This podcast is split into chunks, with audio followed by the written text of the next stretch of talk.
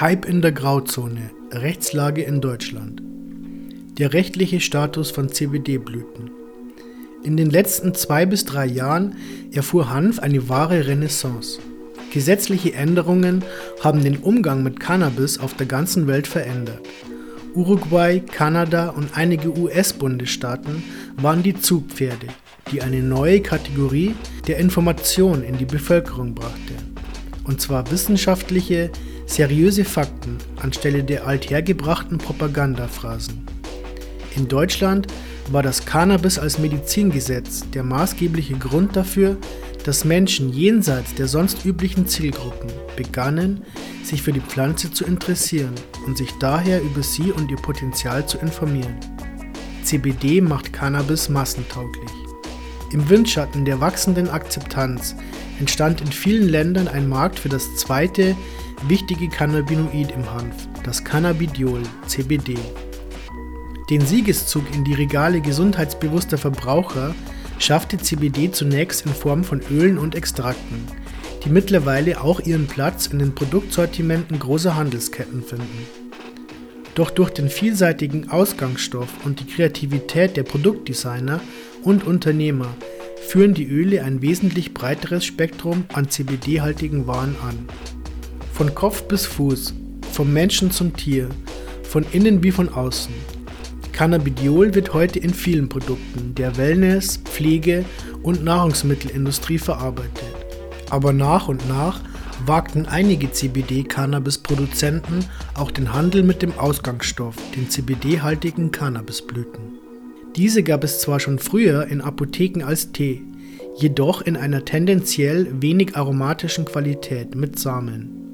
Heute sind die Blüten teilweise optisch schwer von THC-Cannabis zu unterscheiden. Sie werden in professioneller Manier gezüchtet und Sorten werden gezielt gekreuzt, um mehr CBD oder einen besseren Geschmack zu erzeugen. Durch den höheren legalen THC-Grenzwert, den Hanfpflanzen dort besitzen dürfen, erwies sich die Schweiz als Pionier in Sachen Neuzüchtungen. Doch auch in Österreich, Frankreich und Italien nahm der Handel mit dem Light Cannabis schnell Gestalt an. CBD-Blüten in der Innenstadt. In Deutschland erregte der neue, offene Umgang mit den rauschfreien Blüten einige Aufmerksamkeit. In besonderer Weise machte hier die Hanfbar, ein junges Unternehmen aus Braunschweig, Schlagzeilen. Innerhalb kurzer Zeit eröffneten in der Braunschweiger Innenstadt zwei Geschäfte, in denen es Hanftee zu kaufen bzw. zu trinken gibt, der aus Nutzhanf hergestellt wird.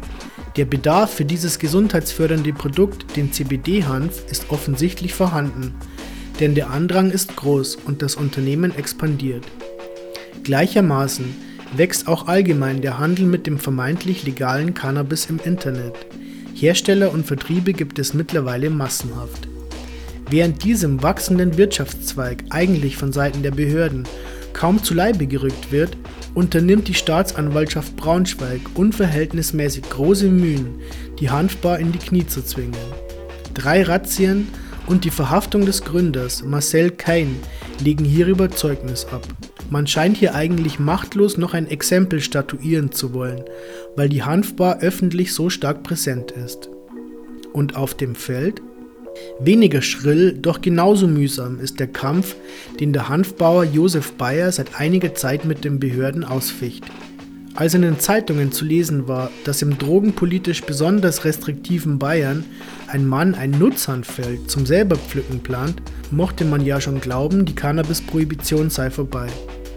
Im Allgemeinen wollte Josef den Menschen die Pflanze näher bringen von der auch er medizinisch profitiert. Sein Ziel war also der legale Verkauf an den Endkunden, auch frisch.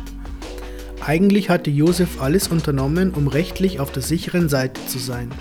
Er holte Genehmigungen der Bundesanstalt für Landwirtschaft und Ernährung BLE ein, dann beim Landwirtschaftsamt, beim Gesundheitsamt und beim Bundesinstitut für Arzneimittel und Medizinprodukte FARM.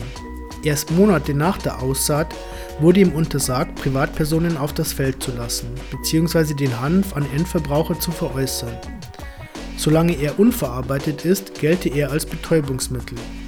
Daher sei nur der Handel an Gewerbetreibende erlaubt, die den Hanf dann so weiterverarbeiten, dass der Verkauf an Privatpersonen einen Missbrauch zum Zweck des Berauschens ausschließt. Aufgeben will Josef Bayer seine Ideen nicht. Er ist weiterhin bereit, eine bürokratische Hürde nach der nächsten zu nehmen, um seinen Hanf an den Mann und die Frau zu bringen.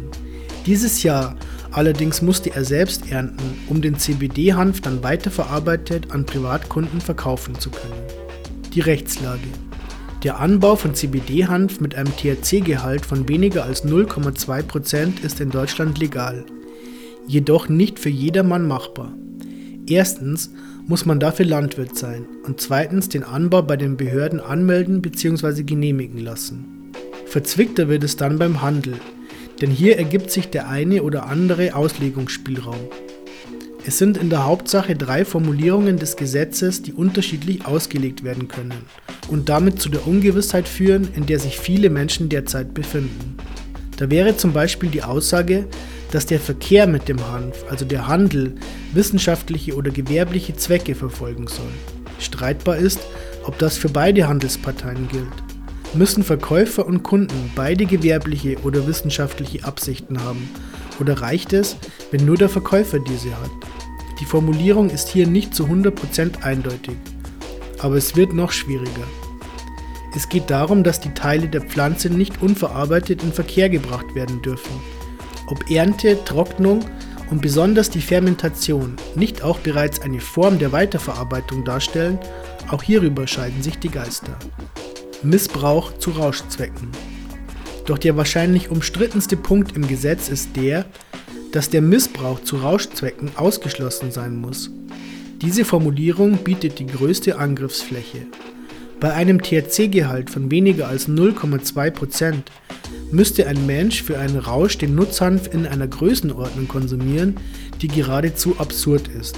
Technisch wäre es durch Extraktionsverfahren möglich, dem CBD-Cannabis das wenige THC zu entziehen und eben das daraus gewonnene Extrakt zu konsumieren.